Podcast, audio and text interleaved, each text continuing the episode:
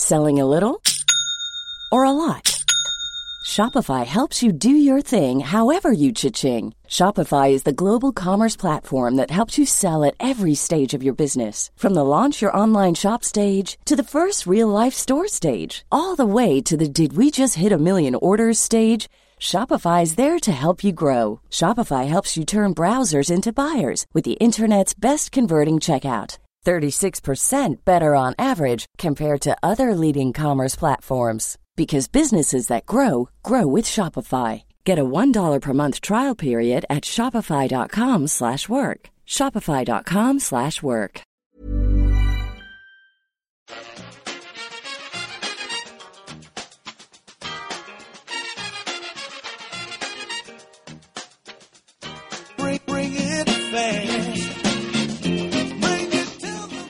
Hello and welcome back to the EPL Roundtable. I'm your host Kevin DeVries, and as always, if you'd like to reach us at the podcast, you can do so by either tweeting us at EPL Roundtable or emailing us at EPLRoundtable at gmail.com. Hi, I'm Jamie Smith. I'm a football writer and I follow Burnley. Hi, I'm Dan, Arsenal fan. You can get me on Twitter at the underscore jersey underscore fits.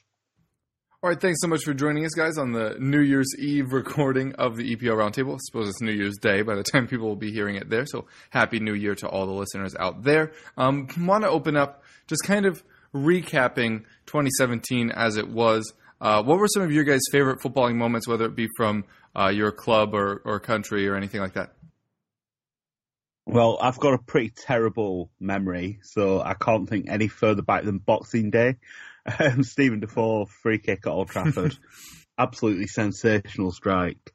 Um, it's a bit of a cliche, but I think if, if one of the, the top players, one of the big names, had done something like that, they'd be talking about it for weeks and weeks, probably.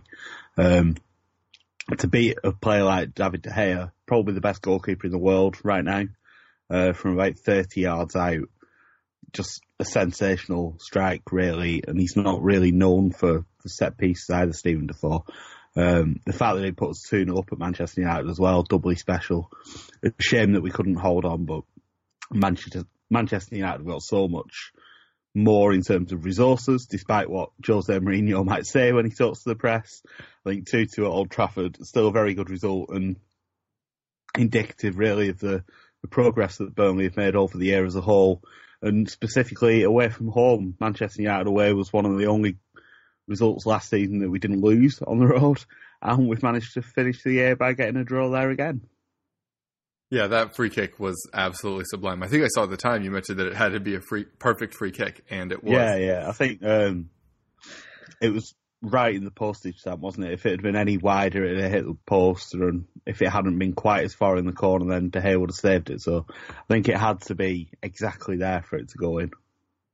Yeah, completely agree with you. Any other non-Burnley moments that particularly stuck out to you Uh, this season? Obviously, Man City's run has been incredible. Seeing it come to an end today was interesting. I don't think Palace were the team a lot of people would have expected to do that.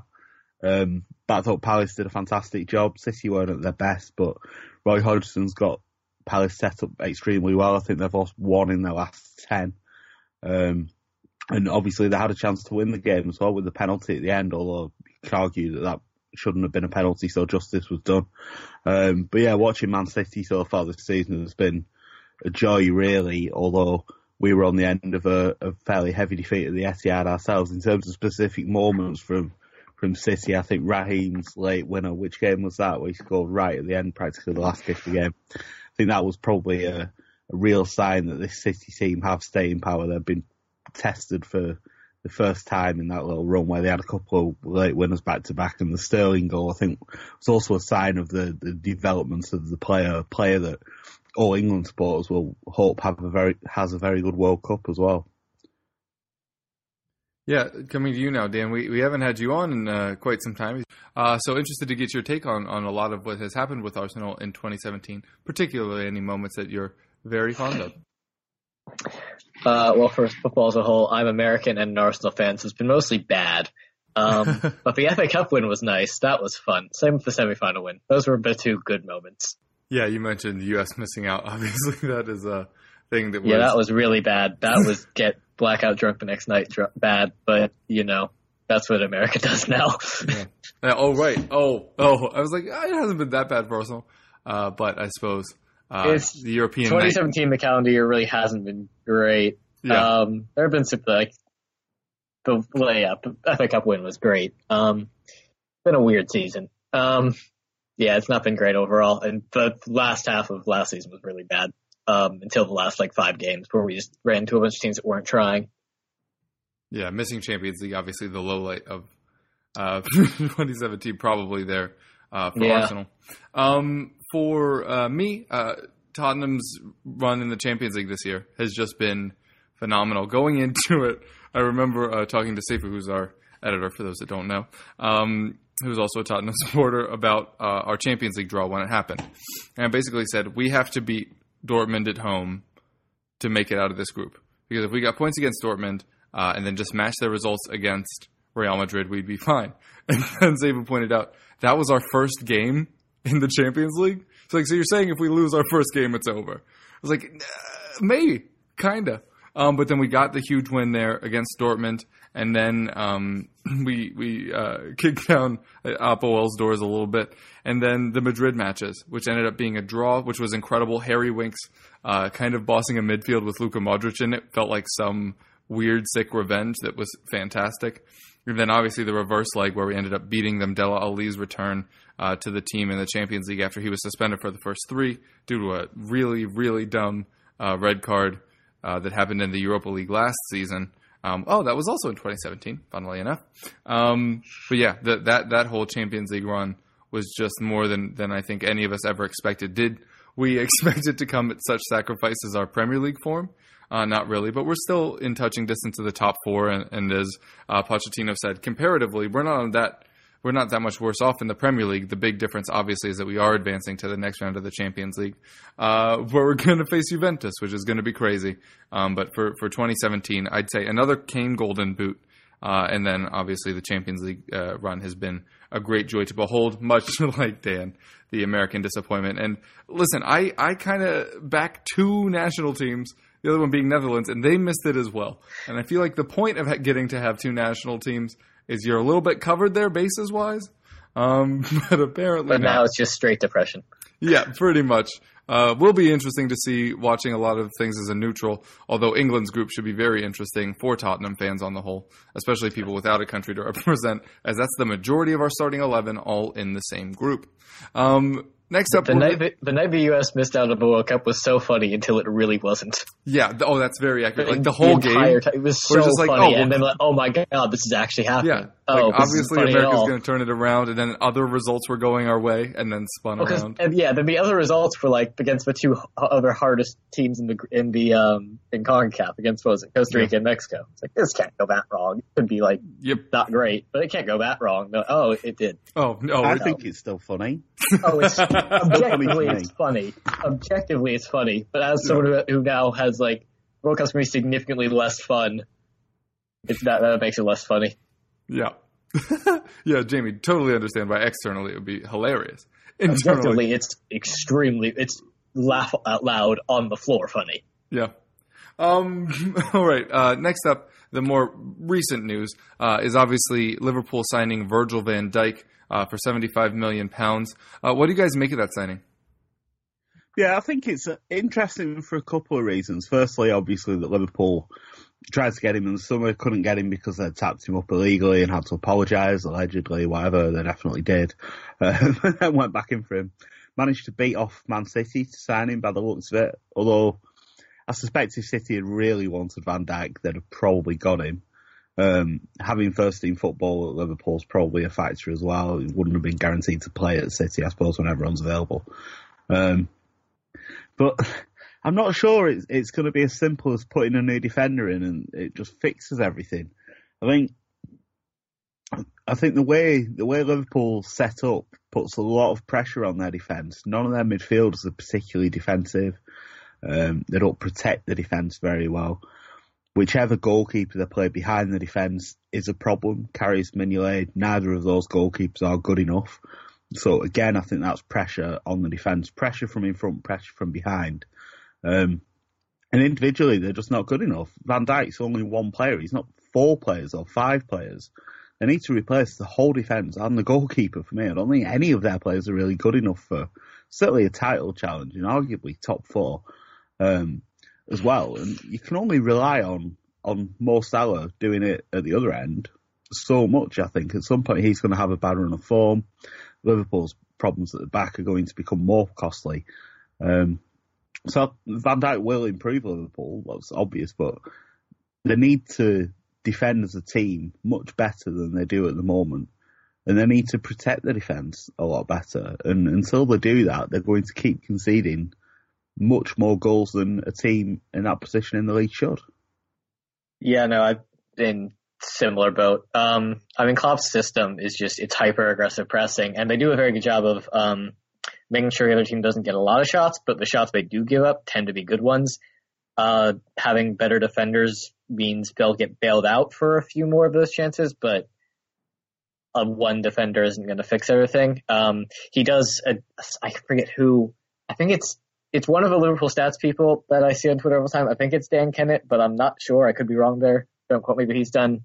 I've seen some numbers have put there. Liverpool is are very very weak to high balls, both on set pieces and non set pieces. And Van Dijk is just stupidly good in the air, like not just for Premier League, for the world. Oh yeah, So yeah. as, back, as far back as data nuts. goes, yeah, no, it's, insane. So he will help with that weakness.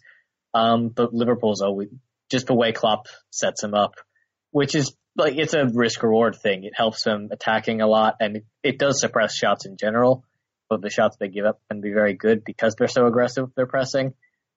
There's always going to be chance given up. Van Dijk will just help one make fewer individual errors on his own end, and then hopefully sweep up a few of the good opportunities they give up just because he's a good defender. But it's not going to fix everything. It'll help. Um, and like they really need a defender. He ha- he addresses a major issue, so it's fine. Yeah, I do think they still need a, a midfielder that can hold up play in front of them. Um, but obviously, this does improve them. Uh, Just a weird Liverpool defensive stat. Uh, they actually have the best home defense in the Premier League thus far this season, but have the 17th placed away defense, which is just strange. I don't know if that's a concentration thing, and I think that probably deserves its own conversation at some point, uh, just because it's kind of insane that they could be that far away. Um, depending on where they're playing, it's it's like their whole defense is Georginio Wijnaldum. It's a joke that some people might get. Um, but yeah, no, uh, Virgil van Dijk is obviously an incredible center back. Um, up until this season, he was easily top five in the Premier League at the position. Has not really showed up ever since uh, he came back into the Southampton side, uh, although there are a lot of issues there as well. Um, but I, I think we'll see him get back to his best at Liverpool. I don't know what the intended pairing is there. I would assume it's him and Matip. Um, Matip's decent. I don't. yeah, I don't fine. mind him. He is an, he is an Yeah. incredible C plus of a player. Um, Yeah, I'll, I'll give him B minus, but yeah, yeah, right. Well, he he's just very stable. Yeah. the, the things that he misses are because of issues with pace or, well, I was going to say ability, but that's quite rude. Um, he, he he basically plays pretty much as well as he can most weeks. Just the the, the ceiling isn't that high on his talent. Um, but yeah, I, I It's not assume Lawvert over the floor is like the middle of the earth. right. Um, but yeah, I I think it's obviously a, a good signing. And uh, j- just to kind of bring it back to you guys, I assume that we're kind of in this post Neymar period where price doesn't really matter to people anymore. That as long as you get a player that's going to help your squad, it doesn't matter that it's seventy five million. I think so. Yeah, I mean, s- to go back to City when they spent what was it, fifty million on Kyle Walker? Yeah, People were saying that was a ridiculous amount of money, and yeah, it was. But they needed a new fullback. They needed a fullback who can get up and down, provide could the tamp down Zaha like he did today. Just basically took him out of the game. Yeah, and um, and also is capable of playing as a fullback or a wing back, and to be versatile in that way. And Kyle Walker was one of the few players who ticked those boxes. The fact that he was English as well pushes the price tag up. We know all about the English premium. Um, and you can So- like get City specifically for it because they struggle to meet the homegrown requirements as well. yeah, it, it was a lot of money, but I think City's results and Walker's form have shown that it wasn't really that ridiculous. Um, for Liverpool, if Van Dijk does sort out their defence, 75 million will seem like a good deal. If he can help them compete for titles and, and win a cup or something, that will, will feel like a good deal. I think also there's probably a little bit of Liverpool well aware that they're likely to receive an awful lot of money for Philippe Coutinho at some point, whether that is in the January transfer window or at the end of the season when they're going to spend a lot of money on Naby Keita as well. Um, so I think they've, they've been a bit clever in a way in that they know that money's coming, so they can account for that. And better to spend some of it before it comes rather than afterwards when everyone knows they've got 120 million or whatever it is Coutinho goes for in the end. Yeah. In terms of fees in general, I think we should act like the Neymar one doesn't exist. Um, that's more of a general thing though. I 75 mil is probably too much for Van Dijk. It's fine. Like like Jamie said, they're going to get a lot of money for. Uh, they might get a lot of money for Coutinho, but we don't know he's leaving. Yeah, Air quotes. Um, yeah, air quotes, lots of air quotes, all the air quotes. Um, they're going to get a lot of money. He addresses about as big a need. Well, you could argue goalkeepers more, but they're not going to. Goalkeepers don't go for that much money, so it's a big need. It's not great, but it's fine. Yeah, I, I, I tend to agree that kind of regardless of price, it fixed the need. And right now, prices are just ridiculous. Like, um, I saw a poll. Uh, you know when you see somebody post a poll and you know it's like intentional, like it's it's skewed a certain way. I saw a Tottenham Yeah. site asking, "Would you rather have Davinson Sanchez for 42 or Virgil Van Dijk for 75?" And I just kind of in that moment realized how dumb a conversation that is. Um, I, I do think that in, in this era, it's not really worth bringing up anymore. That if a team is willing to pay it, that's what they're worth. Um, and I just feel like that's kind of the era we're in now. I do think it'll start coming back to normal somewhat soon. I don't think this is just a, a line that's going to continue to trend upwards.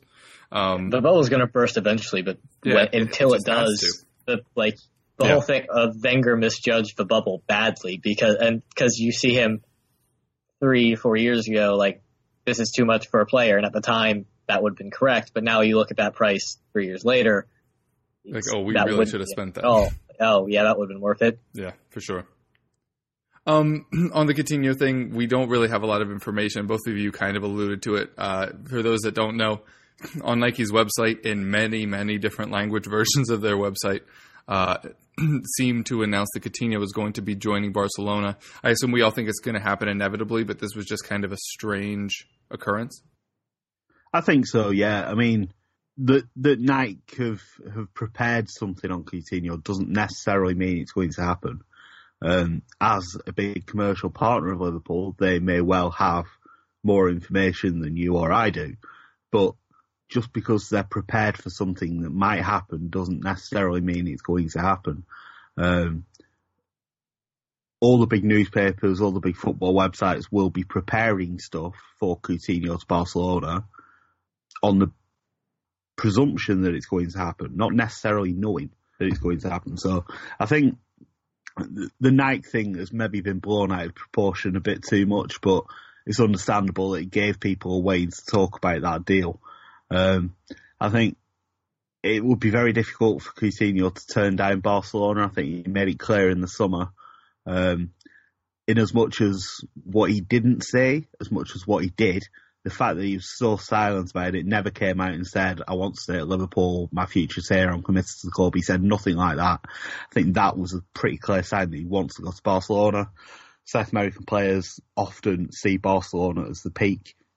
He's at the sort of age now where if he's going to get that move to one of the top three, top five clubs in the world, this is the time when he needs to do it.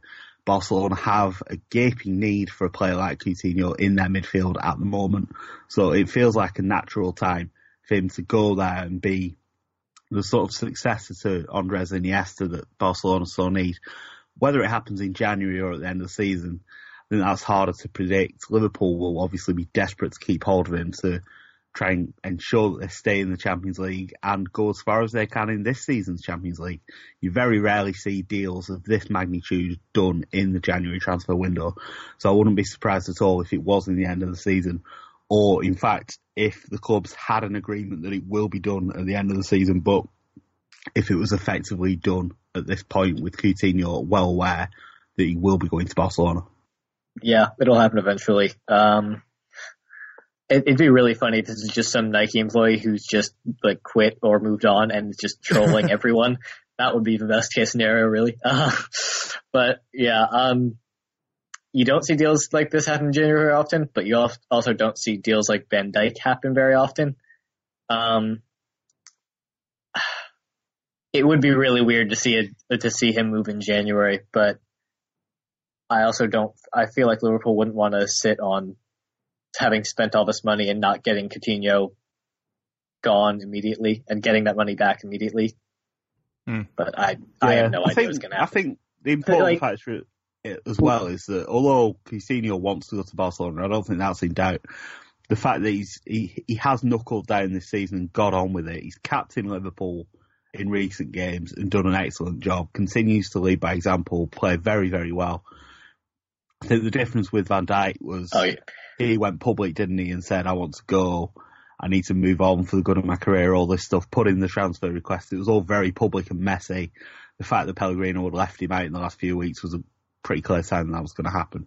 I think it would be relatively easy for Liverpool to keep Coutinho as it is at the moment, but I do think it will be sort of a gentleman's agreement type thing Coutinho can go to Barcelona, and I, I wouldn't be surprised even if it was announced in January, Hmm. um, with a view to it going through at the end of the season. Yeah, I totally agree. And Jamie, I love your point on uh, the fact that as a multi-billion dollar international company, they probably are already just working on that content to release it when it needs to do, Yeah, whether yeah, it be definitely. graphics or just articles, anything like that, that then they can just push whenever it happens. I think what happened in this instance is just somebody hit publish and probably doesn't work there anymore. Um, but yeah, I, I agree with you guys. I think it's a bit of, of an inevitability. Uh, but I, th- I think that's all that happened was just somebody was told to prepare something, and then they clicked publish instead of save or something, and uh, now here we are. Um, It's so funny that something like that could happen just because someone actually hit the wrong button. But yeah, right. And again, I don't know that. It just seems yeah, like but but they know it totally does seem like that. yeah. Or or if they maybe it was like a schedule, or if they accidentally scheduled it and didn't realize, or something, just yeah. an accident. Yep. Uh, all right, uh, we're going to take a quick break, and then we'll be back with questions for each of our guests. Selling a little or a lot? Shopify helps you do your thing however you cha-ching. Shopify is the global commerce platform that helps you sell at every stage of your business. From the launch your online shop stage to the first real life store stage, all the way to the did we just hit a million orders stage. Shopify is there to help you grow. Shopify helps you turn browsers into buyers with the internet's best converting checkout. 36% better on average compared to other leading commerce platforms because businesses that grow grow with Shopify. Get a $1 per month trial period at shopify.com/work. slash work. shopify.com/work. Hiring for your small business? If you're not looking for professionals on LinkedIn, you're looking in the wrong place. That's like looking for your car keys in a fish tank.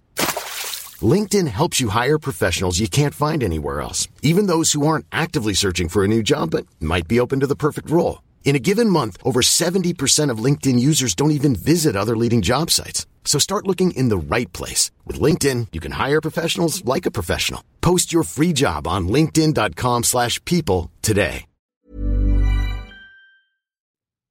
All right, and we are back. Uh, Jamie Burnley, obviously, still in seventh, still in the top half. Uh, a lot of people have been saying eventually the regression will be coming. I think the Robbie Brady injury was an easy point for people to say it's going to go downhill from here, but I think Gudmundsson's done an incredible job uh, kind of filling that creative void. Like I said, sat seventh. Um, I don't really see a reason why you can't maintain this. Is that kind of how Burnley fans are viewing your recent successes as well?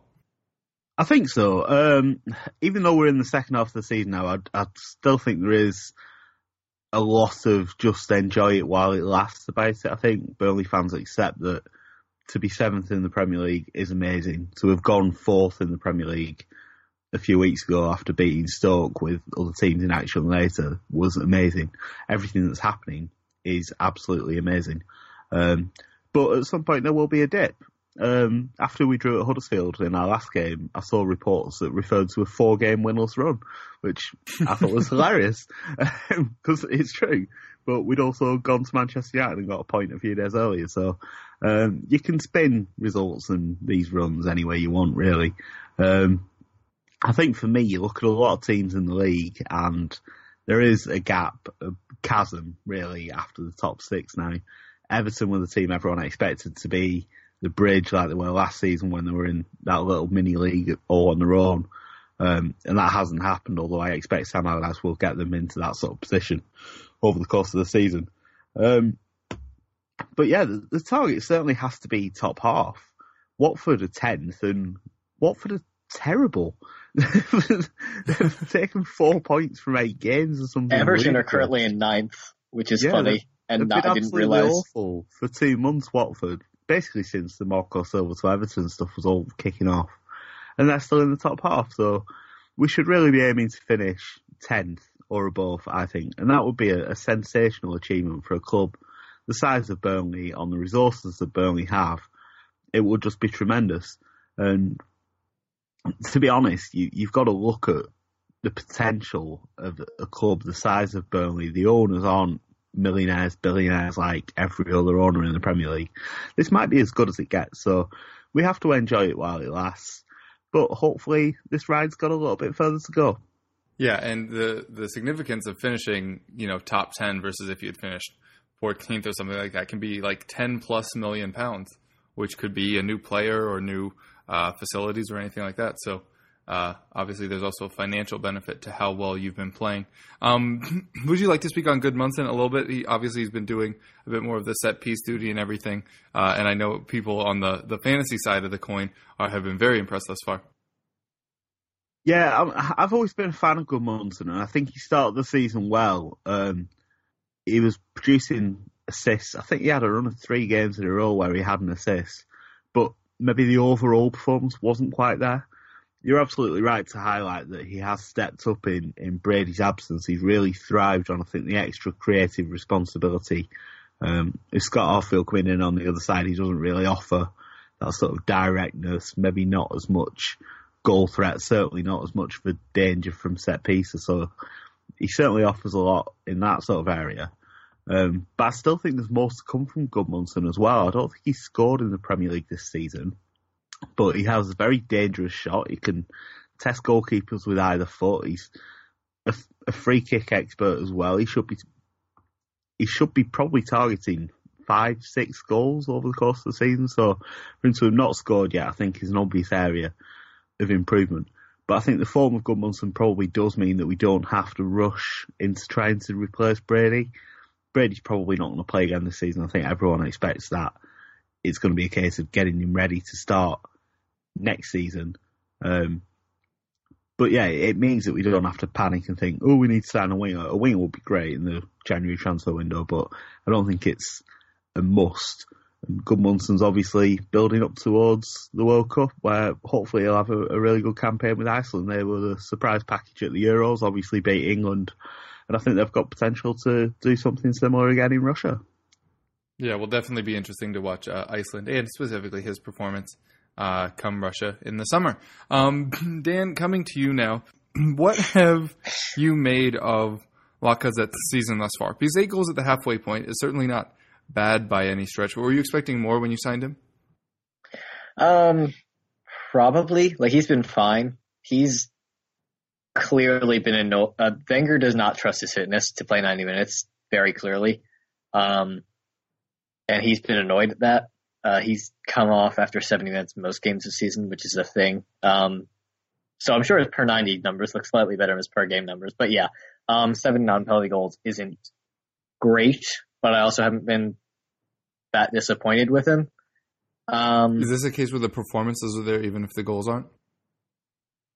the performances are like, you know, in the range of acceptable possibilities, it's probably at the bottom of the acceptable possibilities, but still in the acceptable possibilities. It's kind of like that. Where and like he's got a few assists as well. He's been good, not great. Like so, it's maybe I was expecting a bit more, but I'm not to the point like, what is this? I'm disappointed. And he's looking good. Like he's probably looked as good, if not better in terms of long term um, prospects than I thought he would be when signing him. But his so far his output has been fine, but not great. Yeah. Um, then unfortunately, the uh, Jamie and I actually were talking about this on Twitter earlier today. Uh, with the injuries to Gabriel Jesus and Kevin De Bruyne, and with uh, Leroy Sané kind of disappointing. Uh, it looks like everybody's going to start hopping back on the Alexis to Manchester City train. Uh, how likely do you think it is that Alexis could move in January, knowing that we already discussed how rarely moves this big happen in January? And what would Arsenal do to replace him? I have no idea. Um, I really have no idea how likely it is. If we sell him for anything less than 50 million, I'm going to be pissed because at that po- I know the it's obviously going to change now. City will likely up the ante with Jesus and uh, De Bruyne are hurt, but I know there were rumors in like November or October floating around that we'd flog him for 20 mil, and that would be so so stupid because that essentially forfeits any chance of Champions League for 20 million pounds, and that's so not worth. Right, because Um, the Champions League money would be worth more than that. Yeah. And like, I know it's not guaranteed by any stretch, but you may as well go for it. And even more than the money, like, it's easier to attract players when you're in the Champions League. But anything less than 40, 50 mil, and we're idiots. But we've been idiots for like two or three years, so we might just be idiots. Hmm. So, um, as far as replacing him, I don't know that either. Especially like Ozil, replacing him, you can at least kind of say Iwobi is kind of in that vein of player, even if he's nowhere near as good. Um, like nowhere, nowhere near. But Alexis, there's not even we since we're going to sell Theo Walcott, we don't really have a goal scoring winger um, outside of Alexis. So I don't know what we do to replace him internally. Uh, we haven't been linked to anyone for January. Obviously, if we sell Alexis, links will start popping up. But actually, that's not true. We have been linked to one person, Lozano from PSV, who is supposed to be very good, and that'd be cool. Uh, I'd be cool with that. That's that'd be fine by me. But um, you know, we've been linked to him like twice. Hmm. I, not very concrete things. Um, I don't really expect him to go, but the whole Jesus De Bruyne thing could change things. But if I, I had to put like say give an answer, I'd expect him not to go. You know, what do I know? It'll definitely be an interesting one to watch here during uh, the January window. Although, as we've already mentioned a few times, the January window tends to be a lot slower than um, certain big media corporations may have you believe. Uh, but we Yep. will obviously see uh, how much movement happens, and if somebody like Alexis were to go in the move, uh, we'll have obviously cover that when it happens. Uh, if any we of you spend 80 million on Thomas Lemar like we were linked to him this summer, I'll be very unhappy at that too. Yeah, I mean, it does kind of seem like you're obsessed with Lamar the way Liverpool were with Van Dijk, um, and then ended up just being willing to pay whatever to get it across the line. Uh, God no. do uh, either of you have any Tottenham related questions? Just on Kane, there's obviously a lot of talk about the Premier League record. Do you think that's that's realistic? Do you think he's going to stay at Spurs as well? Obviously, constant speculation linking him with anyone, really, but he has said that he wants to stay at Spurs. Yeah, I mean, if if he stays at Tottenham, I think he has a chance. Um, just because I think we we would build teams around him um, instead of him kind of being a part of of uh, a group of attacking players. Like if he- if he was at Liverpool, right, you have so many other players like Salah and Mane and Coutinho. For me, there are so many mouths to feed there. Um, whereas at Tottenham, the second biggest mouth to feed is Eriksen, and his job is to give it to Kane in the first place. Um, so if he stayed at Tottenham, I, I think there is a chance. Uh, I think he would still have to average like 26 plus goals per season, basically until he retired to do it, um, which seems unsustainable. But considering what he's done thus far, uh, is definitely not outside the realm of possibility. Um, I think it's great the relationship he's fostered with Alan Shearer, uh, and then to to lesser extents, um, some of the former Tottenham strikers, currently uh, Wayne Rooney as well, uh, who kind of like mentored him when when they were with England together. It seems like he has everything he needs to get there. Um, he he has the right internal drive, and I think he has the right amount of external um, pressure. Isn't really the right word, um, but external uh, validation to kind of urge him forward. Um, so yeah, I think he can do it. If that remember, that's all if he stays, which I think he will. But he might not. Obviously, some something could turn quickly. Like Rafael van der Vaart loved being at Tottenham. He left and said it was his biggest regret. But just a series of things happened at the same time where we brought in Sigurdsson, we changed manager, uh, and then the new manager said Sigurdsson should start over van der Vaart, and then his wife moved to Germany, and then like two weeks later he was gone. So like so like stuff like that can always happen. If we missed the Champions League for like two years in a row, uh, obviously questions would start to be asked. Although we we did deal with that with Hugo Lloris, um, and he initially said if we ever missed, he'd leave. Uh, but by the time we did start missing, he had kind of already become a part of the club and then chose to stay. And obviously, he has a very close relationship with Pochettino now. Um, so I, I think he will stay. I mean, I just realized this is a very unhelpful response. I think he will stay, but there's always, you know, there's always a chance something happens that draws him away. Maybe That has to be a concern. I'll be, I'll be- top four is going to be the big Mm. thing, isn't it, for this Yeah. season? And there's a lot of talk about Mourinho at the moment. Pochettino would presumably be a target. oh, Manchester United, United, if if that job came up. Yeah. True, and and I do think if Pochettino leaves, he would take some of these players. Um, something that I've long kind of imagined is that eventually Pochettino takes the PSG job, considering he played there, takes Hugo with him, and then Hugo obviously gets to kind of be the captain of PSG. Um, but yeah, all, of that could happen. I do.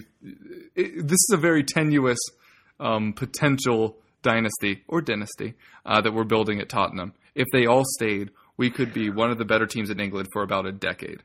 But Yeah. will that happen? and, and that's hard also- to say. You guys need to start players more.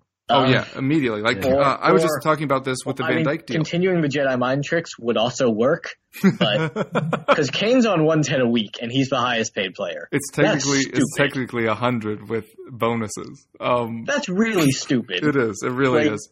Um, It's Yeah, we, we I- do need to start paying people. Like Van Dijk walks into Liverpool at 180k, which is double what Toby Alderweireld's on. Like that's a problem. Um, yeah, no, I don't know how you guys are getting away with it, but Yeah. you guys are criminally underpaying pretty much everyone in your squad unless Very- there's someone. It, it, like it's crazy. yeah, it- it, it's- it's These true. poor guys having to live on a hundred. True, Hey, but what if you were getting like Harry Kane's market value is probably like 250, and Yeah, he's getting absolutely less than half of that. It just feels ludicrous, doesn't it? So, oh, poor It Harry. Kane, It's- only hundred uh, pounds. much like a lot of things in this industry, once you start to deconstruct them, they do appear Yeah, very, yeah. very silly. Um, but uh, But yeah, no, I- Imagine take imagine if you were getting paid like less than half of what you were worth. Like True, you yeah, not of like this. Of course. If you re- if you realized it, which I'm not sure Harry Kane does, but well, then you get a a- player that does realize it, like Danny Rose, because he's Yeah. friends with Kyle Walker. like, he also wants to move no closer to the problem north. with that. How much Yeah. is he on? Oh, Danny Rose on seventy ish. Yeah, that's not a lot. He's I mean, he's not a great year, but he's a good fullback. Yeah, at this and he point, saw Walker leave and make should get paid 150. just Yeah, because he kind of was frustrated with three months of play. Um, Yeah, but yeah, I like- agree with you. Uh, so yeah, we'll we'll re-rank those. The three most destabilizing things that could happen at Tottenham. One is Pochettino leaving. Two is never increasing our wage gap, and then just continually trying to find young talent to fill the void of the players leaving as they seek uh, bigger and better things, whether it be financially or or professional success wise. Uh, you know, as we continue to have not won trophies, and then specifically, if a player were to leave, that would be devastating. It would be Kane. Like Toby leaving would be bad. We've seen our defense without it this year, but Davinson is obviously the long term fill in. Hugo really has not been himself. Uh, this first half of the season, so I think there there are close enough replacement level players out there. I think Dell is about to leave anyway, um, but you can find attacking midfielders. So if Eriksen leaves, you have somebody like that. Um, so I think just about everybody in this squad is largely replaceable for value. Um, but Kane, obviously, th- there will likely not be another player like Harry Kane uh, in Tottenham history of a player that came through at this level that so quickly has cemented himself uh, among some of the greats in European football at the time. Um, I know that everybody's having the is he world class or is he not thing. Uh, for me, I think that's kind of been decided um, in this. If your definition of world class isn't ridiculous, then yes, he is. right, exactly. If it's not I like the whole first eleven in the world thing, then he is. Right. I mean, 18 goals in a half season is insane. 18 goals is what strikers hope to do, right? Like you want 18 to 20, and he's done it in half a season, and it's just absolutely ridiculous. Um, but anyway, so yeah. Uh, Jamie, to answer your actual question, Kane, I do think he can reach the record if he stays at Tottenham. If he stays at Tottenham, I think was the very correct and unanswerable, unfortunately, question. All right, now we are going to head into Player Watch. We're going to talk about the player at your club that you think will have the biggest impact in 2018. We'll lead in with you, Jamie. Yeah, it's a difficult one this for Burnley because I think so many of the players are already performing basically at the top of their ability. Um, but we probably would have said that a year ago, and they've found new levels, some of them. So, yeah, it is difficult. Um, James Tarkowski's probably the player that we've seen have the most improvement over the last six months, um, to the extent that he's now being talked of as getting an England call up. Talk of clubs like Everton, um, Arsenal, I think, being interested at sort of thirty million pounds, uh, which is insane, really, for a player that we paid three million for two years ago. I think so. Tarkowski's one that's certainly going to be worth keeping an eye on. I think we have missed him in the last couple of games where he's been suspended through his own stupidity, to be fair. And I think that was a, a sign of, of where he still needs to develop a bit in, a, in terms of maturity and experience and knowing when a striker is trying to wind you up. Basically, I think that was a mistake that he maybe should only make once. I'd be disappointed if he did something like that again. Um, but I think there's a, there's a lot of potential to come from Chris Wood as well. We paid club record fee for him, 15 million, which might not seem a lot to a lot of people, but it's an awful lot of money to Burnley still. Um, and he's done okay, I think, for a player playing in the Premier League for the first time. Really, he's had the odd chance at playing in the Premier League, but not really been given an extended run. Um, but he's had a couple of niggly little injuries that have taken him in and out of the team. The fact that he's New Zealand international, I think, is a slight problem, especially in the first half of the season where you've got an international break every month. He's got to do all that travelling and to come back and then play in a Premier League game on a Saturday when you've maybe been playing for New Zealand on a Tuesday and you've got that journey to make. I think it's very, very difficult. Um, so luckily, the, the, second half of the season, I don't think he'll go. I'd be surprised if he even went to play for New Zealand in the, the March break. To be honest, since they haven't qualified for the World Cup, there's no reason for him to do that when he's their star player. Um, so hopefully, he'll be able to stay fit and injury free. And I think he, he has a lot more to give us. He scored four goals, I think, in the Premier League, only one of those since October. So he's not been in, in great form, but like I say, he has had injuries. He's been in and out of the team. But I think he has. There's much more to come from Chris Wood. I think by the time he's fully settled into the team, I think he is a striker who can get certainly double figures in in terms of a whole season, maybe as many as 15 if he was in a team that created more chances for him. Um, so I'm excited to see what, what there is to come from Chris Ward because I, I don't think we've seen anything like as much as as we could have from him. But there's players throughout the squad really. I think one of the the only weaknesses from Burnley in the last couple of years is that we haven't really developed any of our own players. I'd really like to see us do that, but there's no one really obvious that I'm aware of pushing to do that. So it is going to be a case of squeezing everything we can out of the players we've got. I think Wood's a player that can do that. Steven Defour's shown this season that he's really far too good for Burnley. I don't think it's any any surprise at all that he's started every league game this season, I think, and Burnley seventh in the league, whereas last season he was very much on the fringes. Dyche seemed to lose a bit of faith in him for whatever reason over the second half of the season. That's when our results started to dip a bit. So to keep Defour front and centre, I think is really important if we are going to finish in the top half and maybe try and get that seventh place and to maybe get a few more goals out of Chris Wood. I think that's going to be really important too. Yeah, and Dan for Arsenal, who do you think is going to be super important in the new year? Depends who's still here. Um, That's, for for some people, that may sound like a joke answer, but a little bit. it's kinda. not. it's really not. Um, if we're talking about a whole year, it really does depend who's still here. If we're talking the second half of this season, I can't see Ozil leaving in January, so it's probably him. Um, but our three most important players right now are Ozil, Ramsey, and Alexis. Um, we talked, we addressed Alexis' situation earlier. Um, I don't think Ozil will leave now. He'll either re-up or leave on a free in the summer. Uh, I'd say the latter is probably more likely, sadly, but um, I don't see him leaving now. And Ramsey was playing so well, and then two people wrote articles about him and broke him, and now he's hurt. Um, and he's had muscle problems in the past, obviously. Um, but when he's he's fit, he's good and very very important, especially in the um three four three setup because with Xhaka you need with the with the extra guy in defense you need an extra guy running from midfield to kind of make runs beyond and make it hard to defend. and no, none of the front three really do that. Lexa does some, but you, Ramsey's presence and runs from deep are really, really helpful and something no one else can provide. And he's he's quite important, especially in this setup. I'm Yeah. still going to go though if we're going to pick a name because I'm I'm more certain he's going to be here for the rest of the season than Alexis. Hmm. And if we're talking all of 2018, I really have no idea because I don't know who's going to be here. Yeah, I just realized in topics I probably should have brought up uh, somebody else as well who we can just throw into the back end of this. Uh, Jack Wilshere, what is that now? Three starts out of the last four? Or Four? Um, no, five, five, five. I think. Wow. It's it's either four or five. incredible uh, considering his injury record and the fact that he wasn't playing for Bournemouth the second half of last season. Really, Yeah. what what do you what do you make of his return both to Arsenal and to the starting eleven? He's there by necessity. I don't think I, I don't think he's that good, but so you're saying that the, he, the the dark corners of the Arsenal Twitter saying that he should get a trip to Russia in the summer are uh, premature, if not incorrect. Probably. Um, what are England's midfield options again? That's the problem. That, that's the only reason like it's possible. But Hmm. uh, I'm not, no. The only reason it's possible is because his name is Jack Wilshere. But um, the only reason it could like should happen. Um, but I don't.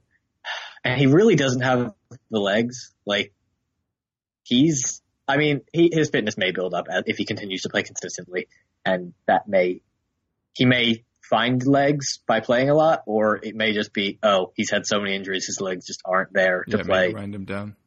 Yeah, I, and there's not that much burst. Um, he had that one really nice ball for Alexis against Palace. But Yeah, that was a beautiful lofted through ball.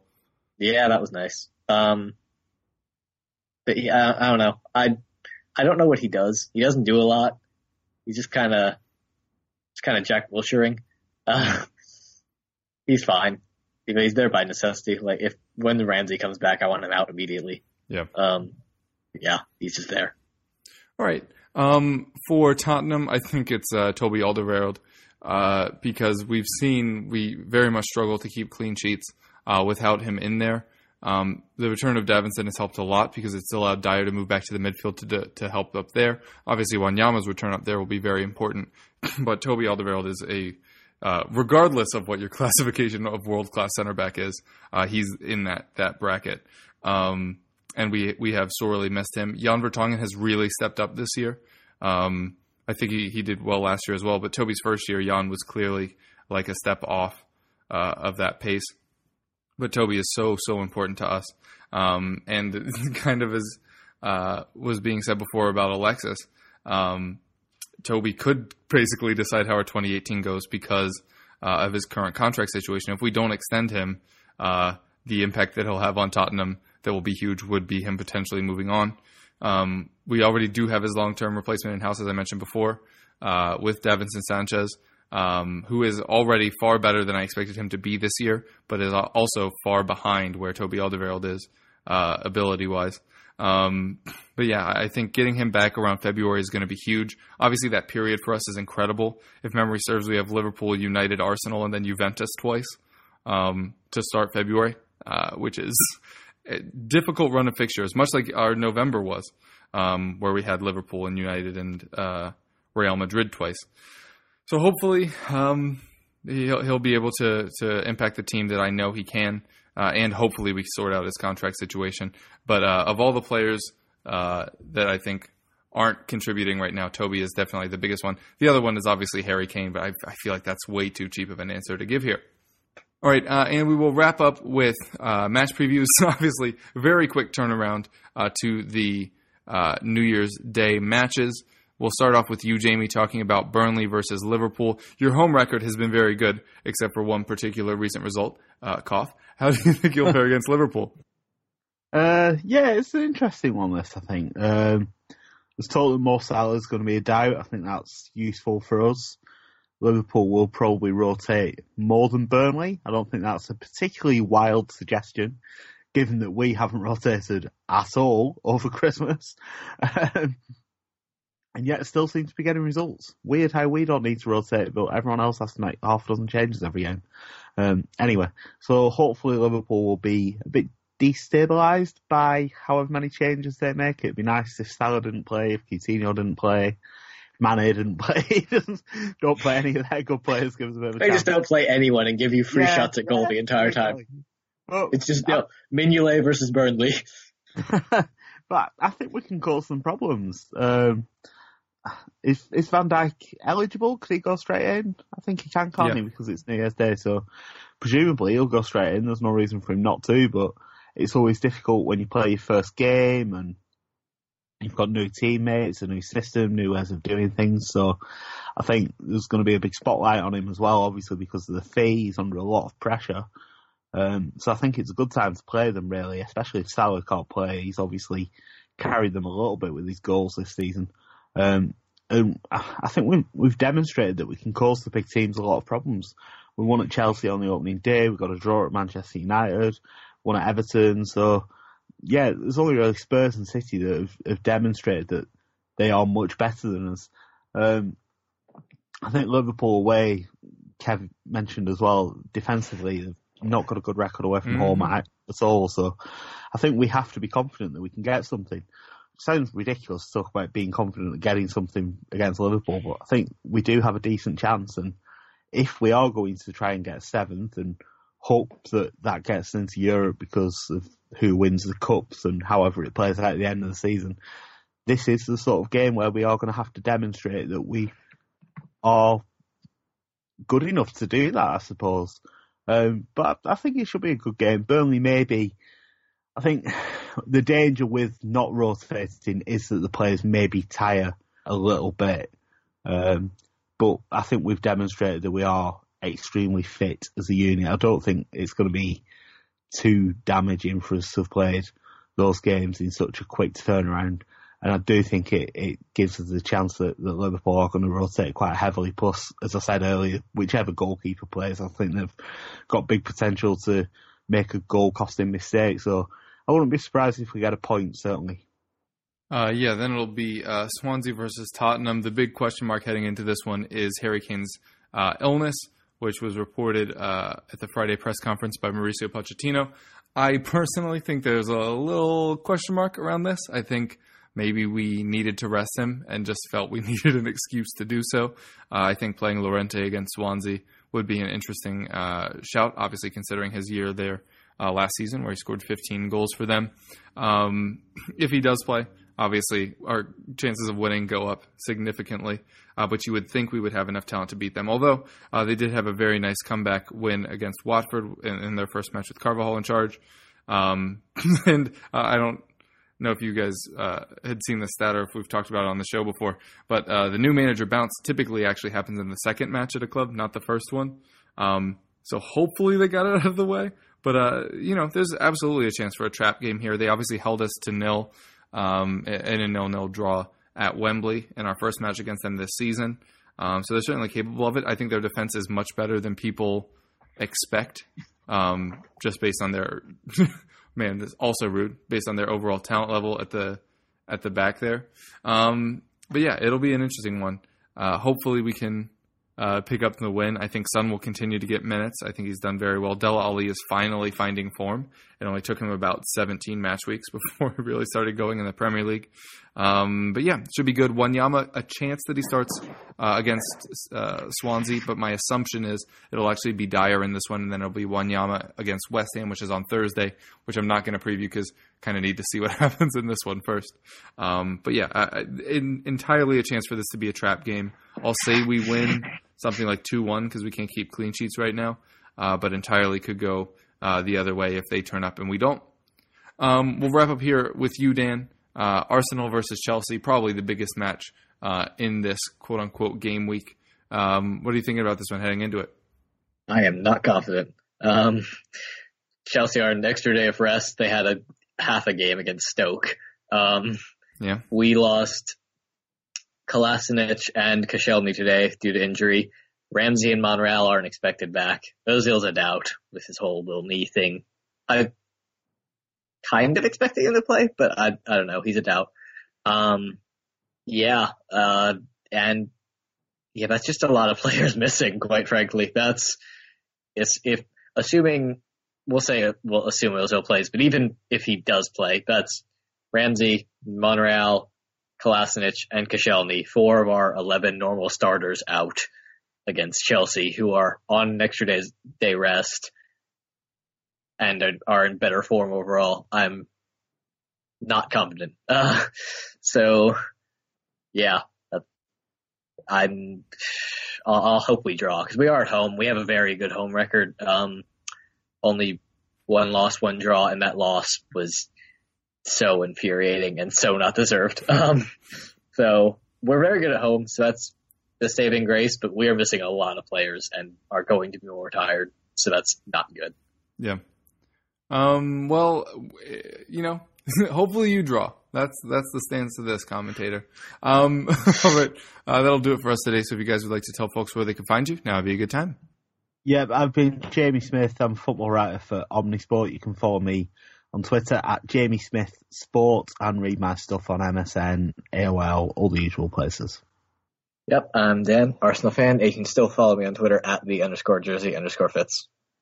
Yeah, and I'm your host, Kevin DeVries at Kevroff on Twitter. Be sure to check out the Premier League and Championship shows on this very channel. And also, I write fantasy content over at goal.com, so be sure to check that out if it uh, tickles your fancy.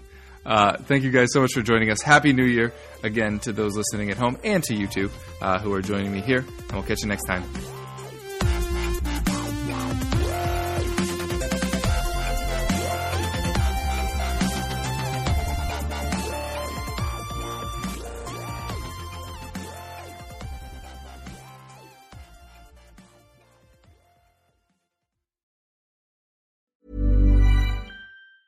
Hey, it's Danny Pellegrino from Everything Iconic. Ready to upgrade your style game without blowing your budget? Check out Quince. They've got all the good stuff shirts and polos, activewear, and fine leather goods, all at 50 to 80% less than other high end brands. And the best part? They're all about safe, ethical, and responsible manufacturing. Get that luxury vibe without the luxury price tag. Hit up quince.com slash upgrade for free shipping and 365 day returns on your next order. That's quince.com slash upgrade.